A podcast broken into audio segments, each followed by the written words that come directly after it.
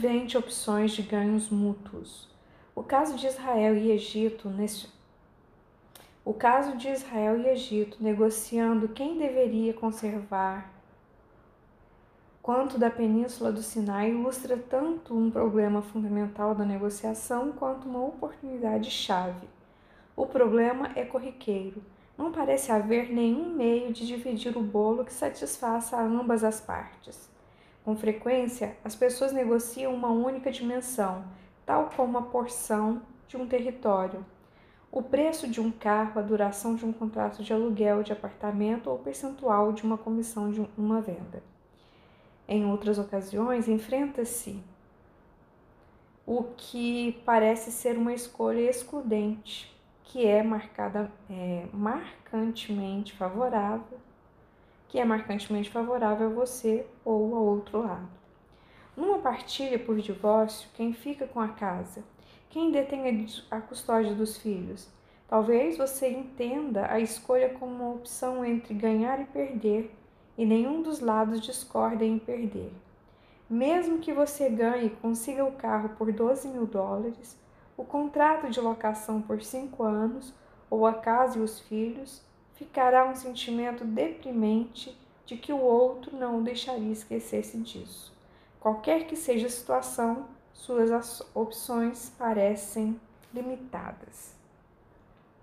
O exemplo do Sinai também deixa clara a oportunidade. Uma opção criativa, tal como um Sinai desmilitarizado, frequentemente faz a diferença entre o impasse e o acordo. Um advogado a quem conhecemos atribui seu sucesso diretamente à sua capacidade de inventar soluções vantajosas tanto para o seu cliente quanto para a outra parte.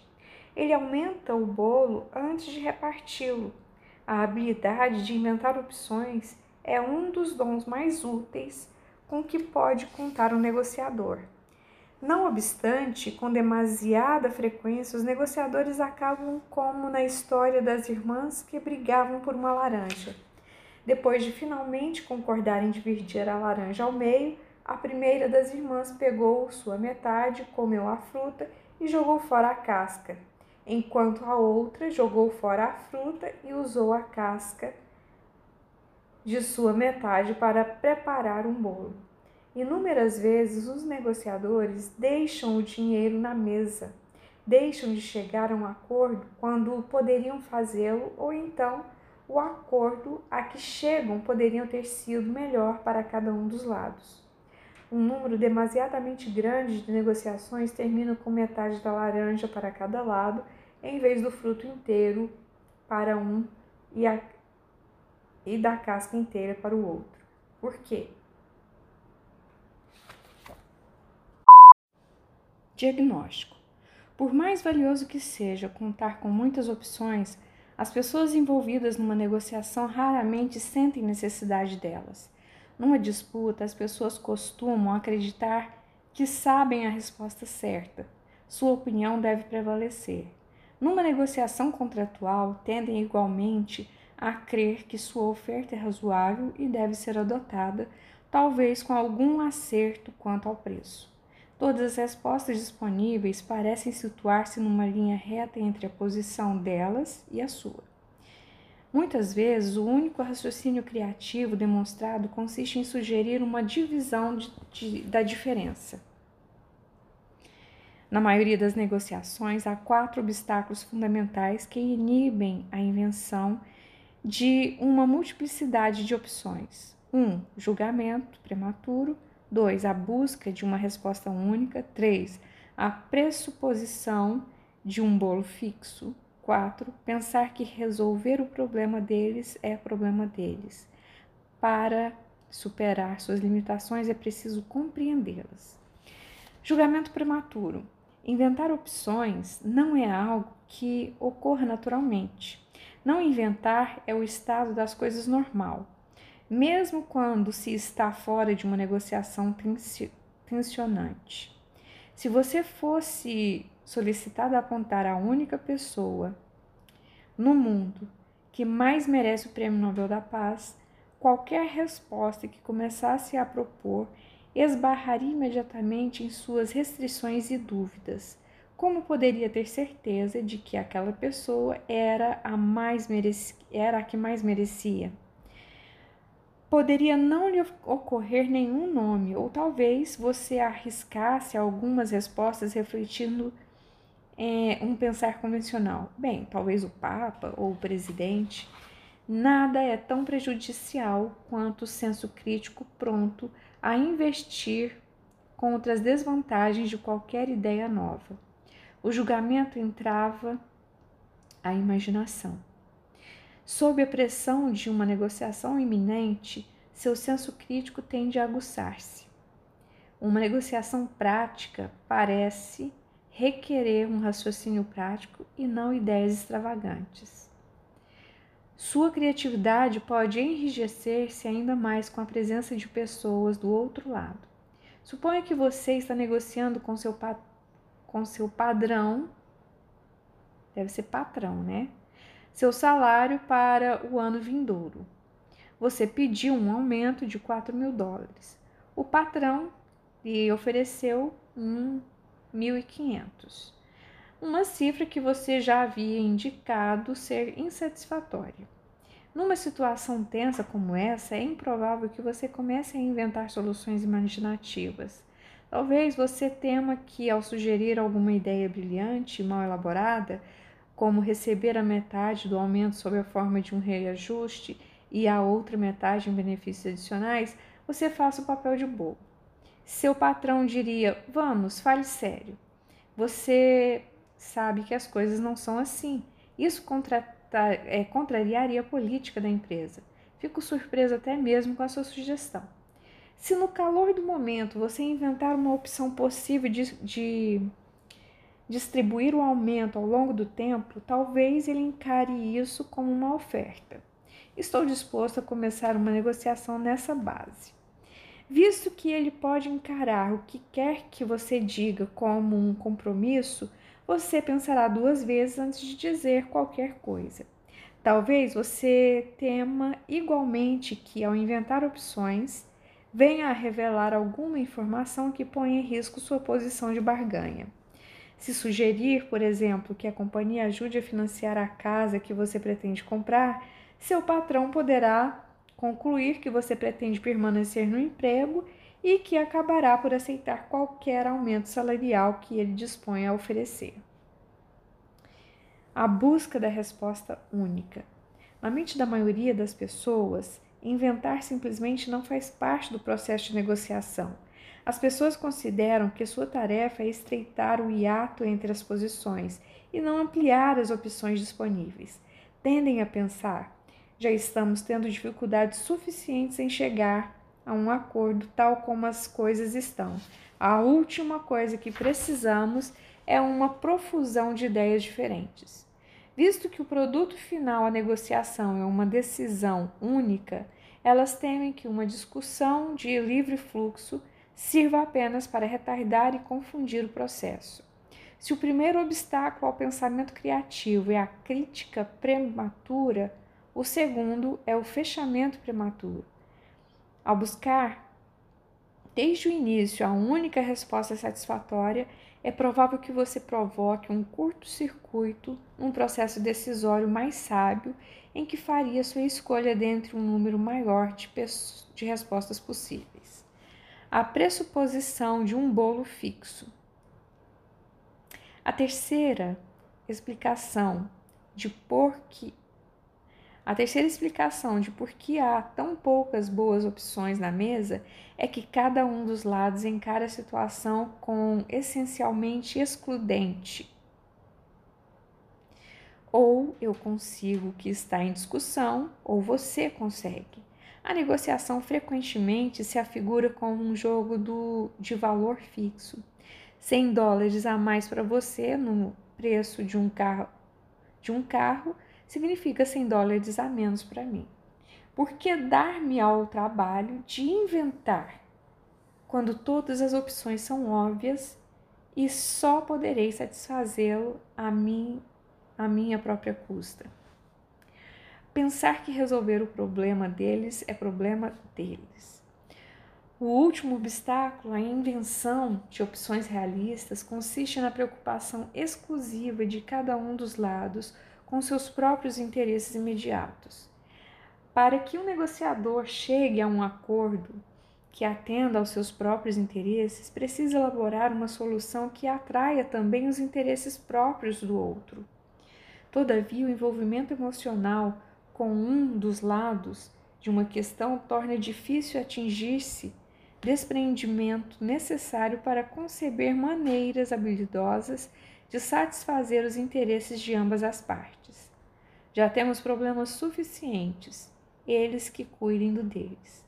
Muitas vezes há também uma relutância psicológica em atribuir qualquer legitimidade às opiniões do outro lado. Parece desleal pensar em maneiras de satisfazê-lo. Assim, o interesse pessoal míope leva o negociador a conceber tão somente posições partidaristas, argumentos. Assim, o interesse pessoal míope leva o negociador a conceber tão somente posições partidaristas, argumentos partidaristas e soluções unilaterais. Recomendação: Para inventar opções criativas, portanto, você precisa 1. Um, separar o ato de inventar opções de, do ato de julgá-las. 2. Ampliar as opções sobre a mesa em vez de buscar uma resposta única. 3 buscar benefícios mútuos. E 4. Inventar meios de facilitar as decisões do outro. Cada um desses passos é discutido abaixo. 1. Um, separe as invenções das decisões. Visto que o julgamento obstrui a imaginação, separe o ato criativo do ato crítico. Separe o processo de conceber soluções possíveis do processo de fazer uma seleção entre elas. Invente primeiro, decida depois. Como negociador, você terá necessariamente de inventar muitas coisas. Isso não é fácil. Por definição, inventar ideias novas exige que se pense em coisas que já não estejam na mente. Portanto, você deve considerar a conveniência de combinar uma sessão de invenções ou de livre fluxo de ideias com alguns colegas ou amigos. As sessões desse tipo efetivamente separam a invenção da decisão. A sessão de sugestões livres, o brainstorm session, destina-se a produzir tantas ideias quantas sejam possíveis para resolver o problema em pauta. A regra-chave fundamental é adiar qualquer crítica à avaliação das ideias e à avaliação das ideias. O grupo simplesmente inventa ideias sem deter-se para considerar se são boas ou ruins, realistas ou irreais. Eliminadas essas inibições, uma ideia passa a estimular a outra como fogos de artifício que se acendem mutuamente. Numa sessão de sugestões livres, as pessoas não precisam ter medo de parecer tolas, posto que as ideias extravagantes são explicitamente encorajadas e, na ausência de outra parte, os negociadores não precisam preocupar-se com a relação de informações confidenciais ou com a possibilidade de que uma ideia seja tomada como um compromisso sério. Não há uma maneira correta de conduzir uma sessão de sugestões livres. Ela deve adequar-se às suas necessidades e recursos. Ao proceder é, dessa maneira, talvez lhe seja útil considerar as normas apresentadas a seguir. Antes da sessão de sugestões livres, defina o seu objetivo. Pense no que gostaria de levar da reunião.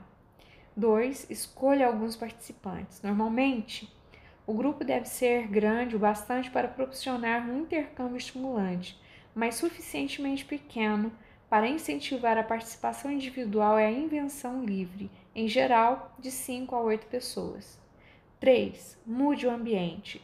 Escolha um horário, um local que distingam a sessão tanto quanto possível das discussões habituais. Quanto mais a sessão de sugestões livres parecer deferir, de, diferir de uma reunião normal, mais fácil será para os participantes suspender o julgamento. 4. Planeje uma atmosfera informal. O que é preciso para que você e os outros relaxem? Talvez seja conversar tomando um drink ou reunir-se numa cabana de férias em um local, em algum local pitoresco, ou simplesmente tirar a gravata e o paletó durante a reunião e tratar uns aos outros pelo primeiro nome. 5. Escolha primeiro um facilitador. Algum participante da reunião precisa facilitá-la para manter o curso do encontro, certificar-se de que todos tenham a oportunidade de falar, fazer com que vigore regras básicas e estimular o debate através de perguntas durante a sessão de sugestões livres. 1. Um, faça com que os participantes sentem-se lado a lado, enfrentando o problema. O físico reforça o psicológico. Sentar-se fisicamente lado a lado pode reforçar a atitude de lidar em conjunto com um problema comum. De frente umas para as outras, as pessoas tendem a reagir pessoalmente e a empenhar-se no diálogo ou na discussão. Sentadas lado a lado, num semicírculo de cadeiras, de frente para o quadro negro, as pessoas tendem a reagir ao problema ali retratado. 2. Esclareça as regras básicas, inclusive a regra da ausência de crítica. Caso nem todos os participantes se conheçam, a reunião deve começar pelas apresentações gerais, seguidas do esclarecimento das regras básicas. Proscreva qualquer tipo de crítica negativa. A invenção em conjunto produz novas ideias porque cada um de nós inventa apenas dentro dos limites estabelecidos por nossas pressuposições de trabalho. Se as ideias forem descartadas, salvo quando agradarem a todos os participantes, a meta implícita passará a ser a de propor uma ideia que ninguém descarte. Se por outro lado as ideias extravagantes forem encorajadas, mesmo que elas, mesmo aquelas que de fato estejam completamente fora do âmbito do possível, o grupo poderá gerar a partir dessas ideias outras opções que sejam possíveis e que ninguém teria considerado anteriormente. As outras regras básicas que convém adotar consistem em fazer com que a sessão inteira seja confidencial e em abster-se de atribuir ideias a qualquer dos participantes. 3. Faça sugestões livres. Uma vez esclarecida a finalidade do encontro, solte a imaginação. Tente produzir uma longa lista de ideias abordando a questão de todos os ângulos concebíveis. Registre as 4. Registre as ideias à vista de todos. Registrar as ideias num quadro negro, ou melhor, ou melhor ainda, em grandes folhas de papel de jornal, dá ao grupo senso palpável de uma realização coletiva, reforça a regra da ausência de crítica, reduz a tendência à repetição e ajuda a estimular outras ideias. Depois da sessão de sugestões livres. 1. Um, assinale as ideias mais promissoras. Após a sessão de sugestões livres, relaxe a regra da ausência de críticas para destacar as ideias mais promissoras. Você ainda não está no estágio da decisão, está apenas apontando ideias que vale a pena desenvolver melhor. Assinale as ideias que os membros do grupo considerem melhores. 2. Invente aperfeiçoamentos para as ideias promissoras. Tome uma ideia promissora e invente meios de torná-la melhor e mais realista, bem como meios de executá-la. Nesse estágio, a tarefa consiste em tomar a ideia, tornar a ideia tão atraente quanto possível. Introduza a crítica construtiva com um comentário como: O que mais gosto nessa ideia é: será que ela ficaria melhor se 3. Estipule um prazo para avaliar as ideias e decidir. Antes de dar o encontro por encerrado, rascunhe uma lista seletiva e aprimorada de ideias extraídas da sessão e marque um prazo para decidir qual dessas ideias propor em, em sua negociação e de que maneira. Considere a possibilidade de fazer uma sessão de sugestões livres com o outro lado. Embora seja mais difícil do que realizar com seu próprio lado, fazer uma sessão livre com pessoas do outro lado pode também revelar-se extremamente valioso. É mais difícil por causa do risco maior de que você diga algo que prejudique seus interesses, apesar das regras estabelecidas para a sessão. É possível que você revele inadvertidamente informações informações confidenciais ou leve ao outro lado a confundir uma opção que você imagine como uma oferta. Ainda assim, as sessões conjuntas de sugestões livres têm, grande, têm as grandes vantagens de produzir ideias que levam em conta os interesses de todas as partes envolvidas, de criar um clima de resolução conjunta de problemas e de instruir cada um dos lados sobre as preocupações do outro a fim de proteger-se ao a fim de proteger-se ao fazer a sessão de sugestões livres com o outro lado, distinga-a explicitamente de uma sessão de negociação em que as pessoas formulam opiniões oficiais e fazem declarações públicas. As pessoas estão tão acostumadas a reunir-se para fins de chegar a um acordo que, quer, que qualquer outra finalidade precisa ser claramente explicitada. Para reduzir o risco de parecer comprometer-se com qualquer ideia, você pode desenvolver o hábito de propor pelo menos duas alternativas ao mesmo tempo. Pode também pôr na mesa opções das quais visivelmente discorda. Eu poderia entregar-lhe a casa por nada, ou você poderia pagar-me um milhão de dólares à vista por ela, ou uma vez que, evidentemente, você não está propondo nenhuma dessas ideias, as que se seguirem a elas serão rotuladas como meras possibilidades e não propostas. Para termos uma ideia do que é uma sessão conjunta de livre fluxo de sugestões, vamos supor que os líderes de um sindicato local se estejam reunindo com a diretoria de uma mina de carvão para fazer sugestões sobre maneiras de reduzir as greves ilegais de um ou dois dias. Dez pessoas, cinco de cada, de cada lado, acham-se presentes sentadas ao redor de uma mesa, de frente para um quadro negro. Um facilitador neutro solicita ideias aos participantes e as escreve no quadro. O facilitador. Muito bem. Vejamos que ideias vocês têm para lidar com esse problema de, das paralisações ilegais do trabalho. Vamos tentar colocar 10 ideias no quadro negro em 5 minutos, ok? Vamos começar. Tom, Tom, do sindicato. Os contramestres podem devem poder resolver a queixa de um membro do sindicato na mesma hora. O facilitador, certo, já anotei. Tim, você está com a mão levantada. O Jim, o membro do sindicato, deve falar com seu contramestre sobre os problemas antes de tomar qualquer medida que. Tom, eles fazem isso, mas o contramestre não dão ouvidos.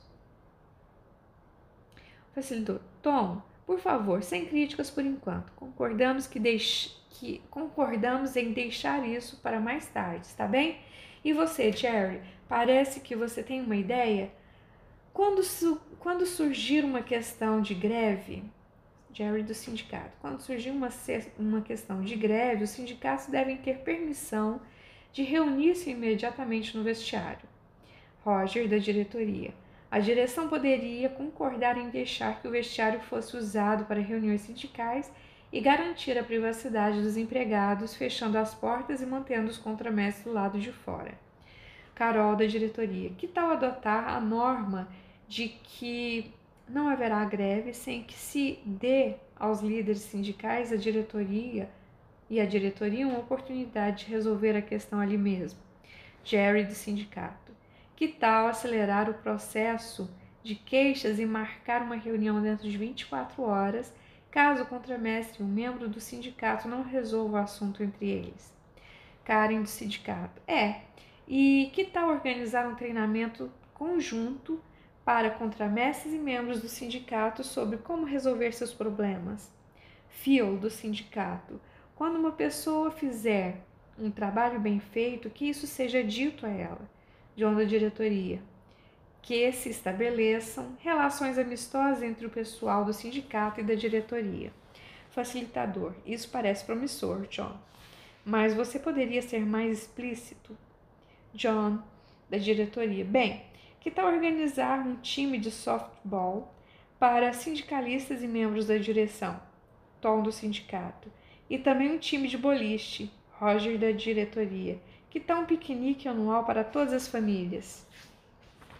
E assim prossegue a reunião à medida que os participantes vão sugerindo uma multiplicidade de ideias. Muitas delas talvez nunca surgissem a não ser numa sessão de sugestões livres e algumas poderão revelar-se eficazes para reduzir as greves legais. O tempo despendido na atividade conjunta de realizar uma sessão livre, sem dúvida, está entre as horas mais bem gastas da negociação. No entanto, quer ser no entanto, quer se faça a sessão de sugestões livres em conjunto ou não, separar o ato de criar opções do ato de decidir sobre elas é extremamente útil em qualquer negociação. Discutir opções diferentes radicalmente de todas as posições. Enquanto a posição de um, de um dos lados entra em conflito com o outro lado, as opções levam às outras opções. A própria linguagem usada difere. Ela consiste em perguntas e não em afirmativas. Uma das opções é que, outra op que outras opções lhe ocorrem. E se concordássemos nisso, que tal fazer dessa maneira? Como funcionaria isso? Que haveria de errado naquilo? Invente antes de decidir. Amplie suas opções. Mesmo com a melhor das intenções, os participantes de uma sessão de sugestões livres tendem a trabalhar com base no pressuposto de estarem realmente buscando a melhor resposta, tentando encontrar uma agulha num palheiro pelo processo de apanhar as tiras de palha uma a uma.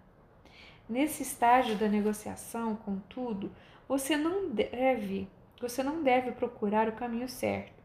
Está apenas criando espaço para negociar. Este espaço só pode ser criado em se contando com um número, com um número substancial de ideias marcante, marcantemente diferentes. Ideias que você e o outro lado poderão elaborar mais tarde na negociação e dentre as quais poderão escolher em conjunto. O um vinhateiro, um vinhateiro que produza vinhos finos, seleciona suas uvas dentre uma gama de variedades um time de beisebol à procura de astros para a equipe envia caçadores de talentos para examinarem minuciosamente as confederações locais e as equipes universitárias por toda a nação. O mesmo princípio se aplica à negociação.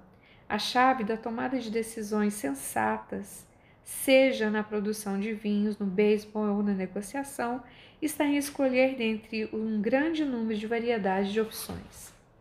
Se lhe fosse perguntado quem deveria receber o Prêmio Nobel da Paz este ano, você faria você faria bem em responder: "Bem, vamos pensar no assunto" e gerar uma lista com cerca de 100 nomes de, da diplomacia, do mundo dos negócios, do jornalismo, religião, direito, agricultura, política, meio universitário, medicina, entre outras áreas, certificando-se de conceber uma série de ideias ao acaso. É quase certo que terminaria com uma decisão melhor dessa maneira do que se tentasse decidir desde o começo. A sessão de sugestões livres libera as pessoas para passarem criativamente, para pensarem criativamente. Uma vez liberadas, elas precisam de modos para refletir sobre seus problemas e gerar soluções construtivas. Multiplique as opções, deslocando-as entre o particular e o geral, o gráfico circular. A tarefa de inventar opções envolve quatro tipos de raciocínio. Um deles consiste em pensar num problema específico, a situação factual que o desagrada, como, por exemplo, um rio poluído e mal cheiroso que atravessa suas terras. O segundo tipo de raciocínio é a análise descritiva. Você diagnostica uma situação existente em terrenos genéricos, em termos genéricos. Em termos genéricos. Distribui os problemas em categorias e procura sugerir causas. A água do rio pode ter um teor elevado de várias substâncias químicas ou uma quantidade pequena demais de oxigênio. Você poderia suspeitar de diversas indústrias rio acima. O terceiro tipo de raciocínio, também em termos gerais, consiste em considerar o que talvez devesse ser feito. Dados os seus diagnósticos, você busca recomendações sugeridas pela teoria, tais como reduzir as emissões químicas, diminuir os desvios da água ou introduzir água limpa vinda de um de algum outro rio. O quarto e último tipo de raciocínio consiste em produzir sugestões específicas e viáveis de ação. Quem poderia fazer o que amanhã para pôr em prática uma dessas abordagens gerais.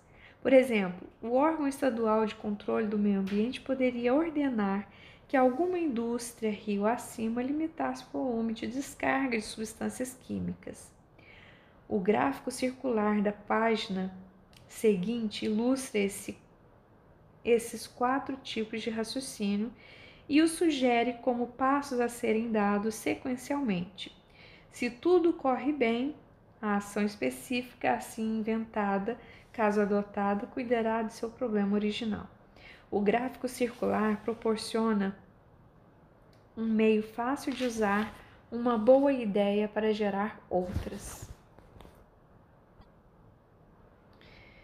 Tendo em mãos uma tendo em mãos uma ideia de ação proveitosa, você ou um grupo de participantes de uma sessão de sugestões livres pode voltar atrás e tentar identificar a abordagem geral da qual a ideia de ação é apenas uma das aplicações.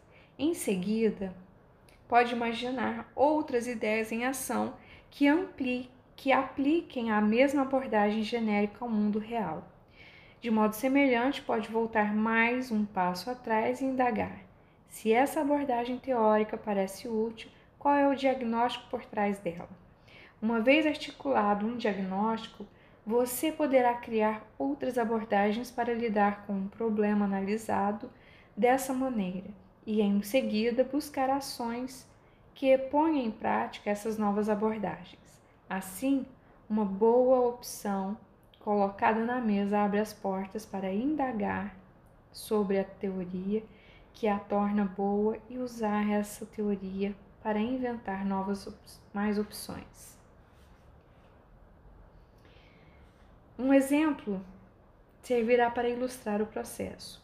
Ao lidar com o conflito sobre a Irlanda do Norte, uma ideia seria fazer com que professores católicos e protestantes preparassem um livro de exercício comum sobre a história da Irlanda do Norte a ser usado nas séries do curso primário de ambos os sistemas escolares. O livro apresentaria a história do país a partir de diferentes pontos de vista e daria às crianças exercícios envolvendo o desempenho de papéis, de modo a fazer elas se colocarem no lugar de outras pessoas. Para gerar ideias adicionais, você poderia começar com essa sugestão de ação e em seguida buscar a sua a abordagem teórica a ela subjacente. É possível que encontrasse proposições gerais como deve haver um conteúdo educacional comum nos dois sistemas escolares. Católicos e protestantes devem trabalhar juntos em pequenos projetos fáceis de conduzir. A compreensão deve ser promovida nas crianças pequenas antes que seja tarde demais. A história deve ser ensinada de maneira a esclarecer as percepções, as percepções partidaristas. Trabalhando com uma teoria dessa natureza, você pode inventar sugestões adicionais de ação, tais como um projeto conjunto católico-protestante de um filme que apresenta a história da Irlanda do Norte tal como vista nos diferentes olhos. Outras ideias de ação seriam os programas de intercâmbio de professores ou algumas aulas comuns para crianças de curso primário nos dois sistemas. Observe através dos olhos de diferentes especialistas. Outra maneira de gerar opções múltiplas é examinar seu problema da perspectiva de diferentes profissões de disciplinas. Ao conceber soluções possíveis para uma disputa sobre a custódia de um filho, por exemplo, Examine o problema tal como seria visto por um educador, um banqueiro, um psiquiatra, um advogado de causas cíveis, um sacerdote, um nutricionista, um médico, um uma feminista, um técnico de futebol ou alguém com algum outro ponto de vista especial. Se estiver negociando um contrato comercial, invente opções que ocorreriam a um banqueiro, um inventor, um líder trabalhista, um especulador imobiliário um corretor de ações, um especialista em impostos ou um socialista. Você também pode combinar o uso do gráfico circular com essa ideia de examinar o problema através dos olhos de diferentes especialistas de diferentes especialistas. Considere alternadamente como cada especialista diagnosticaria a situação, que tipo de abordagens cada um sugeriria e quais as sugestões práticas que decorreriam dessas abordagens. Invente acordos de pesos diferentes. Você pode multiplicar o número de acordos possíveis a serem postos na mesa se pensar em versões mais leves que gostaria de ter à mão caso o acordo buscado venha revelar-se inatingível. Se você não puder, se vocês não puderem concordar Quanto à substância, talvez concordem quanto ao procedimento. Se uma fábrica de calçados não conseguir chegar a um acordo com um atacadista quanto a quem deve pagar por um carregamento de calçados danificados, talvez possam concordar em submeter a questão a um árbitro. De modo similar, quando um acordo permanente não é possível, talvez um acordo provisório seja. No mínimo, se você e o outro lado não puderem chegar a um acordo de primeira linha, conseguirão, em geral, chegar a um acordo de segunda ordem, isto é, poderão concordar naquilo em que discordam, de tal sorte que ambos conheçam as questões em disputa, que nem sempre são evidentes. Os pares de adjetivos abaixo sugere acordos potenciais de pesos diferentes, o mais forte e o mais fraco. Mais forte, substantivo, mais fraco, processual. Permanente, provisório. Abrangente, parcial. Final, em princípio. Incondicional, contingente. Obrigatório, não obrigatório. De primeira ordem, de segunda ordem. Modifique o alcance do acordo proposto. Considere a possibilidade de variar não apenas o peso do acordo, mas também seu alcance. Você poderia, por exemplo, fracionar seu problema em unidades menores e talvez mais fáceis de manejar.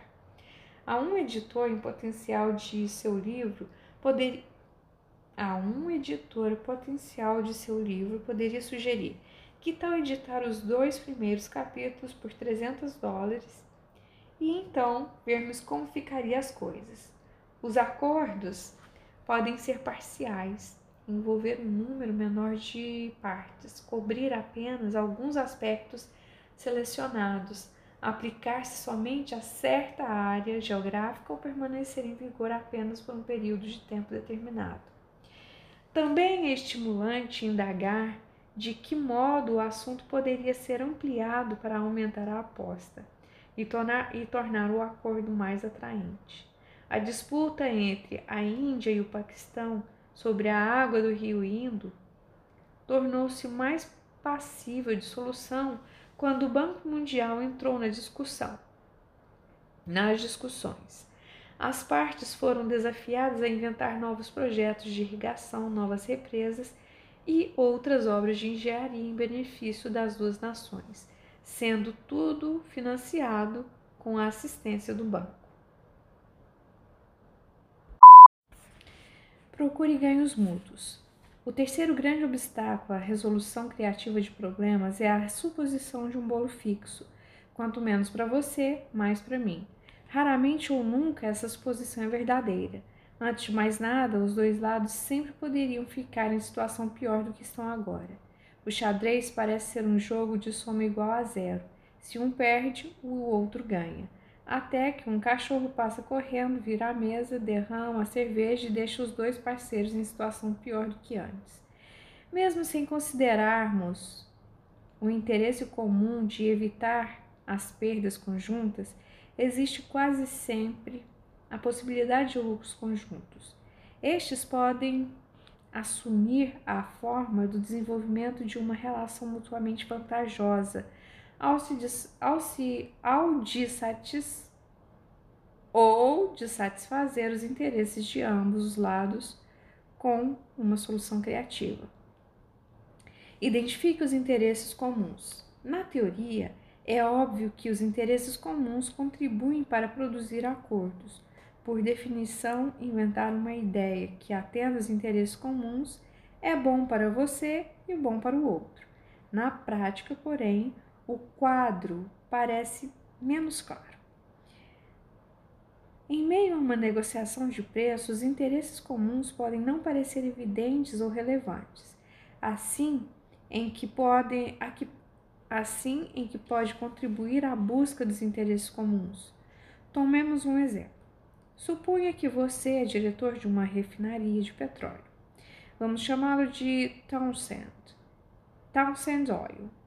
O prefeito de Padeville, Padeville, cidade em que está localizada a refinaria, disse a você que quer levar os impostos pagos pela Townsend Oil a Padeville de um milhão de dólares anuais para 2 milhões.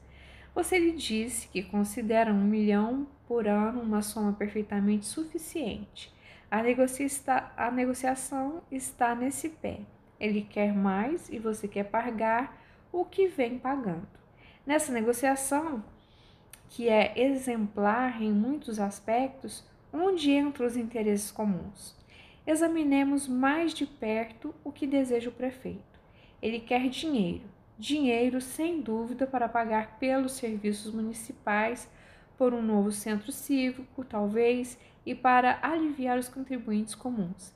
Mas a cidade não pode obter todo o dinheiro de que precisa, tanto agora quanto no futuro, apenas da Townsend, Townsend Oil terá que procurar obtê-la com a indústria petroquímica de outro lado da rua, por exemplo, e no futuro com outras empresas e com a expansão das empresas já existentes. O prefeito, ele próprio, um homem de negócios, gostaria também de incentivar a expansão industrial e de atrair novas empresas para proporcionarem novos empregos e fornecer para que proporcionem novos empregos e fortaleçam a economia de Pageville. Quais são os interesses de sua companhia? Dadas as mudanças rápidas na tecnologia do refino do petróleo e o estado antiquado de sua refinaria, você está atualmente considerando a possibilidade de uma grande reforma e expansão da fábrica. Está preocupado com a ideia de que mais tarde a cidade aumente sua avaliação de valor da refinaria ampliada, elevando assim ainda mais os impostos. Considere também que você vem encorajando uma fábrica de plásticos a instalar-se nas imediações para usar conveniente, convenientemente o material que você produz. Naturalmente, você se preocupa com a ideia de que a indústria de plásticos pense duas vezes ao perceber que a cidade está aumentando os impostos. Os interesses comuns entre você e o prefeito tornam-se agora mais visíveis. Ambos concordam que as metas de fomentar a expansão industrial e incentivar as novas indústrias. Se você fizesse algumas invenções para atender a esses interesses comuns, poderia conceber diversas ideias. uma isenção de imposto por sete anos para as novas indústrias, uma campanha publicitária conjunta com a Câmara do Comércio para atrair novas empresas ou uma redução de impostos para as indústrias já existentes que optem por expandir-se. Tais ideias poderiam poupar-lhe o dinheiro, enchendo ao mesmo tempo os cofres da cidade. Se, por outro lado, a negociação estragasse o relacionamento entre a sua empresa e a administração municipal, ambas sairiam perdendo. Talvez você fizesse cortes em suas contribuições empresariais para as obras assistenciais e o atletismo escolar da cidade. A cidade poderia tornar-se exageradamente rigorosa na aplicação do Código de Construções e outros regulamentos. Seu relacionamento pessoal com os líderes políticos e comerciais da cidade tornar-se-ia desagradável. O relacionamento entre as partes, muitas vezes negligenciado, frequentemente supera em importância o resultado de qualquer questão específica. Como negociador, você quase sempre terá que buscar soluções que satisfaçam também o outro lado. Quando um freguês se sente ludibriado numa compra, o dono da loja também fracassa. Ela perde o freguês e pode haver prejuízos para sua reputação. Um resultado em que o outro lado não receba absolutamente nada é pior para você do que o outro em que o outro lado esteja mitigado. Em quase todas as situações, sua satisfação depende até certo ponto de fazer com que o outro lado fique suficientemente satisfeito com o acordo para desejar mantê-lo. Vale a pena relembrar três aspectos acerca de, dos interesses comuns. Primeiro, os interesses comuns estão latentes em toda negociação, mas podem não ser imediatamente evidentes. Pergunte a si mesmo: será que temos um interesse comum em preservar nosso relacionamento? Quais são as oportunidades de cooperação e benefício mútuo mais adiante? Qual seria o ônus se as negociações fossem interrompidas? Haverá princípios comuns, como no preço justo, que possamos ambos respeitar? Segundo, os interesses comuns são oportunidades e não dádivas divinas. Para que sejam úteis, é preciso deduzir algo a partir deles. É conveniente explicar o interesse comum e formulá-lo como uma meta comum. Em outras palavras, faça dele algo concreto e voltado para o futuro. Como diretor de Townsend Oil, por exemplo, você poderia estabelecer com o prefeito a meta comum de trazer cinco novas indústrias para Pagefield dentro de três anos. Assim, a isenção de imposto, de imposto para as novas indústrias representaria não uma concessão feita a você pelo prefeito, mas sim uma medida visando a sua meta comum. Terceiro, enfatizar seus interesses comuns torna, torna a negociação mais serena e amistosa. Os passageiros de um bote salva-vidas flutuando em meio ao oceano e com rações limitadas subordinarão suas divergências a respeito da comida à perseguição de um objetivo comum de chegar à praia. Harmonize os interesses diferentes. Examinemos outra vez a história das duas irmãs que brigavam por uma laranja. Ambas queriam a laranja e, sendo assim, dividiram-na sem se, se aperceberem de que uma queria apenas a fruta para comer e a outra apenas a casca para fazer um bolo. Nesse caso, tal como em muitos outros, o acordo satisfatório torna-se possível porque cada lado quer coisas diferentes. Pensando bem, isso é verdadeiramente surpreendente. Em geral, as pessoas supõem que as diferenças entre duas partes criam um problema no entanto, elas podem também levar a uma solução. O acordo baseia-se frequentemente na discordância. É tão absurdo pensar, por exemplo, que sempre se deve começar por chegar a um acordo sobre os fatos, quanto é absurdo para um comprador de ações tentar convencer o vendedor da probabilidade de que a ação suba. Se eles realmente concordassem que a ação iria subir, o vendedor provavelmente não venderia. O que torna provável o fechamento do negócio é que o comprador acredita que o preço irá subir, enquanto o vendedor acredita que ele irá descer. Essa diferença de crenças fornece a base para o negócio.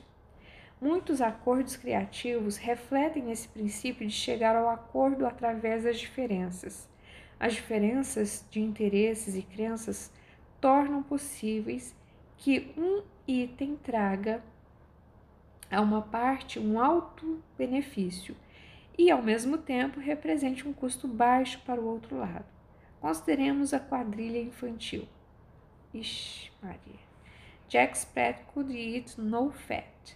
His wife could eat no lean. And so Betwixt them both. Não sei o que é isso, não.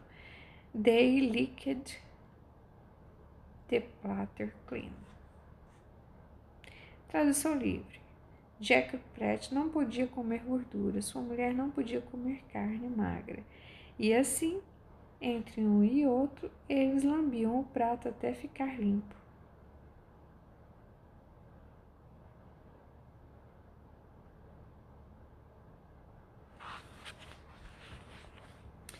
Os tipos de diferenças de mais.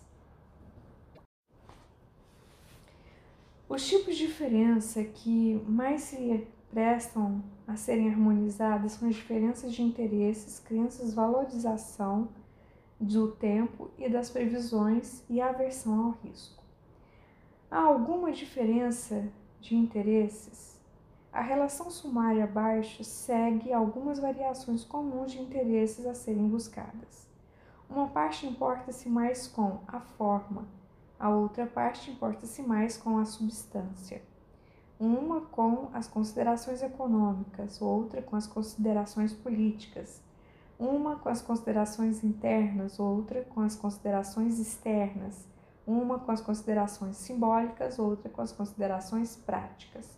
Futuro imediato, futuro mais distante, os resultados ad hoc, o relacionamento, o equipamento pesado, a ideologia, o progresso, o respeito à tradição, o precedente, este caso, o, o prestígio, a reputação, ou os resultados, os ganhos políticos ou o bem-estar do grupo. Há crenças diferentes.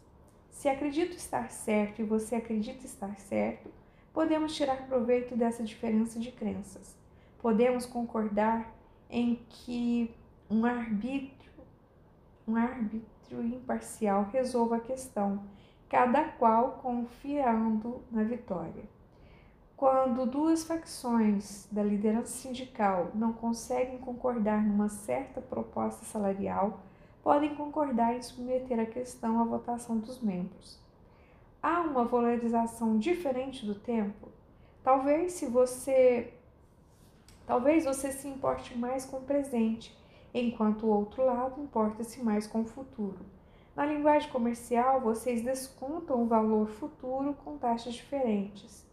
Os planos de financiamento em prestações funcionam com base nesse princípio. O comprador dispõe-se a pagar a um preço mais alto pelo carro, se puder pagar mais tarde. O vendedor está disposto a aceitar o pagamento posterior se puder obter um preço mais alto. Há previsões diferentes? Numa negociação de salário entre um astro de beisebol que está envelhecendo e uma grande equipe de confederação de beisebol, o jogador espera vencer inúmeras partidas, enquanto o proprietário do time tem a expectativa inversa. Tirando proveito dessas expectativas diferentes, ambos podem concordar no salário base de 750 mil dólares, acrescidos de 500 mil dólares, se o jogador arremessar a bola tão bem que permita, em média, menos de 3 pontos ganhos por partida. Há diferenças na aversão ao risco? Um último tipo de diferença em que é possível capitalizar é a aversão ao risco. Tomemos, por exemplo, a questão da mineração em alto mar nas negociações da Lei do Mar. Quanto deveriam as empresas mineradoras pagar à comunidade internacional pelo privilégio de fazer a exploração mineral? As empresas mineradoras estão mais interessadas em evitar grandes prejuízos do que em auferir grandes lucros. Para elas, a mineração no fundo do mar é um grande investimento. Elas querem reduzir o risco. A comunidade internacional, por outro lado, está interessada na renda. Se alguma empresa vai ganhar muito dinheiro com a herança comum da humanidade, o resto do mundo quer uma parcela generosa do lucro. Nessa diferença reside o potencial de uma barganha vantajosa para ambos os lados. O risco pode ser trocado pela renda. Explorando essa diferença de aversão ao risco, o tratado proposto prevê a cobrança de taxas reduzidas às empresas até que elas, é, até que elas recuperem seu investimento. Em outras palavras, enquanto seu risco é elevado, e a partir daí taxas muito mais altas já que o risco será baixo. Indague sobre as preferências do outro. Uma forma de harmonizar os interesses consiste uma forma de harmonizar os interesses consiste em inventar diversas opções, todas igualmente aceitáveis para você, e perguntar ao outro lado qual delas prefere. Você estará querendo saber o que é preferível e não necessariamente o que é aceitável. A seguir, poderá tomar essa opção, trabalhá-la um pouco mais e novamente apresentar duas ou mais variantes, indagando qual delas ou outra parte prefere. Desse modo, sem que ninguém tome uma decisão, é possível aperfeiçoar um plano até que não mais se possam descobrir lucros comuns. Por exemplo, o empresário do de beisebol perguntaria ao proprietário do time: o que atende melhor os interesses, a seus interesses? Um salário de 875 mil dólares por ano durante quatro anos ou um milhão de dólares por ano durante três anos? O segundo? Muito bem. E qual a sua preferência entre isso e 900 mil dólares anuais por três anos mais um bônus de 500 mil dólares em cada ano que Luiz arremessar melhor do que três pontos ganhos por partida. Se a harmonização pudesse ser resumida numa só frase, este seria: procure elementos que representem um custo baixo para você e uma grande vantagem para o outro e vice-versa. As diferenças de interesses propriamente crenças, prioridades, crenças, previsões e atitudes perante o risco possibilitam a harmonização. O lema do negociador pode ser: vive la diferença. Facilite a decisão do outro. Visto que o seu sucesso numa negociação depende de o outro lado tomar a decisão que você quer, você deve fazer o possível para tornar fácil essa decisão. Em vez de dificultar as coisas para o outro lado, é preciso confrontá-lo com uma escolha tão indolor quanto possível. Fixadas nos méritos de, sua própria, de suas próprias colocações, as pessoas geralmente prestam muito pouca atenção às maneiras de favorecê-las através do cuidado com os interesses do outro lado. Para superar a falta de visão resultante de olhar com excessiva estreiteza para os próprios interesses imediatos, você deve colocar-se no lugar do outro. Sem alguma opção que agrade a ele, é provável que não haja nenhum acordo. No lugar de quem? Você está tentando influenciar um único negociador, um patrão ausente ou alguma comissão ou outro órgão decisório coletivo. Não se pode negociar com êxito com uma abstração como Houston ou a Universidade de Califórnia. Em vez de tentar persuadir a companhia de seguros a tomar uma decisão, é mais sensato concentrar seus esforços em conseguir que um funcionário responsável pela verificação de reclamações de seguro faça uma recomendação. Por mais complexo que pareça o processo decisório da outra parte, você o compreenderá melhor se escolher uma pessoa. Provavelmente, a pessoa com quem está lidando e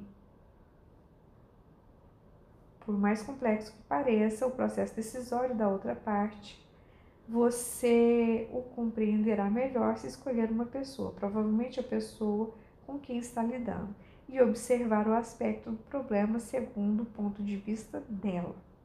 Ao concentrar-se numa pessoa, você não estará ignorando as complexidades. Ao contrário, estará lidando com elas através do entendimento de maneira, da maneira como afetam a pessoa com quem você está negociando.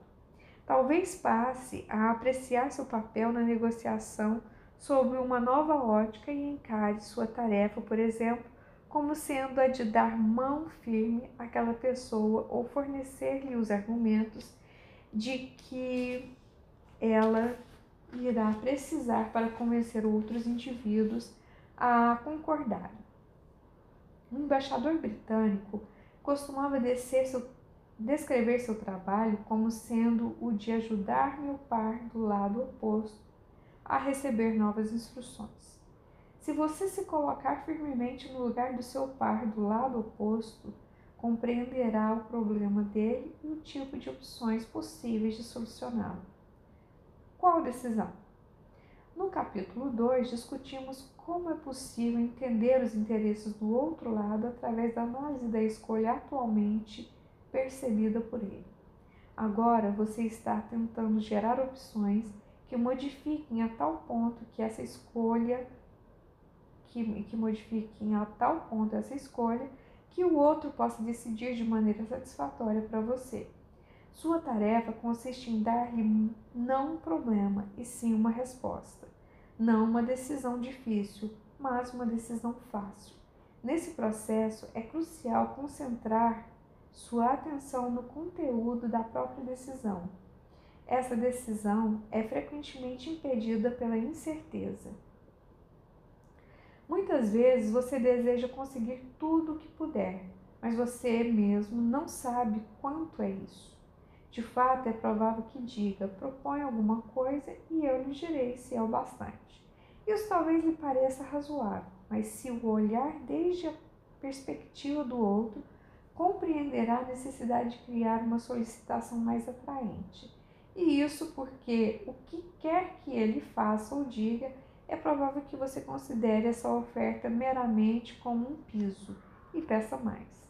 Pedir ao outro lado que seja mais acessível provavelmente não produzirá a decisão que você, que, que você deseja. Muitos negociadores não têm certeza de estarem pedindo palavras ou desempenho. Novamente, a distinção é fundamental. Se é desempenho o que você quer, não acrescente algo para criar espaço para negociação. Se você quer que um cavalo salte uma cerca, não eleve a cerca. Se quer vender um refrigerante de máquina automática por 75 centavos, não marque o preço em um dólar para proporcionar a si mesmo espaço de negociação. A maior parte do tempo você precisa de uma promessa, um acordo. Pegue lápis e papel e tente esboçar alguns acordos possíveis. Nunca é cedo demais numa negociação para começar a esboçar ideias como meio de se ajudar a pensar com clareza Prepare uma multiplicidade de versões, começando da mais simples possível. Quais são os termos que a outra parte assinaria, termos atraentes tanto para ela quanto para você? Seja, será possível reduzir o número de pessoas cuja aprovação seria necessária? Você consegue formular um acordo que a outra parte possa implementar com facilidade?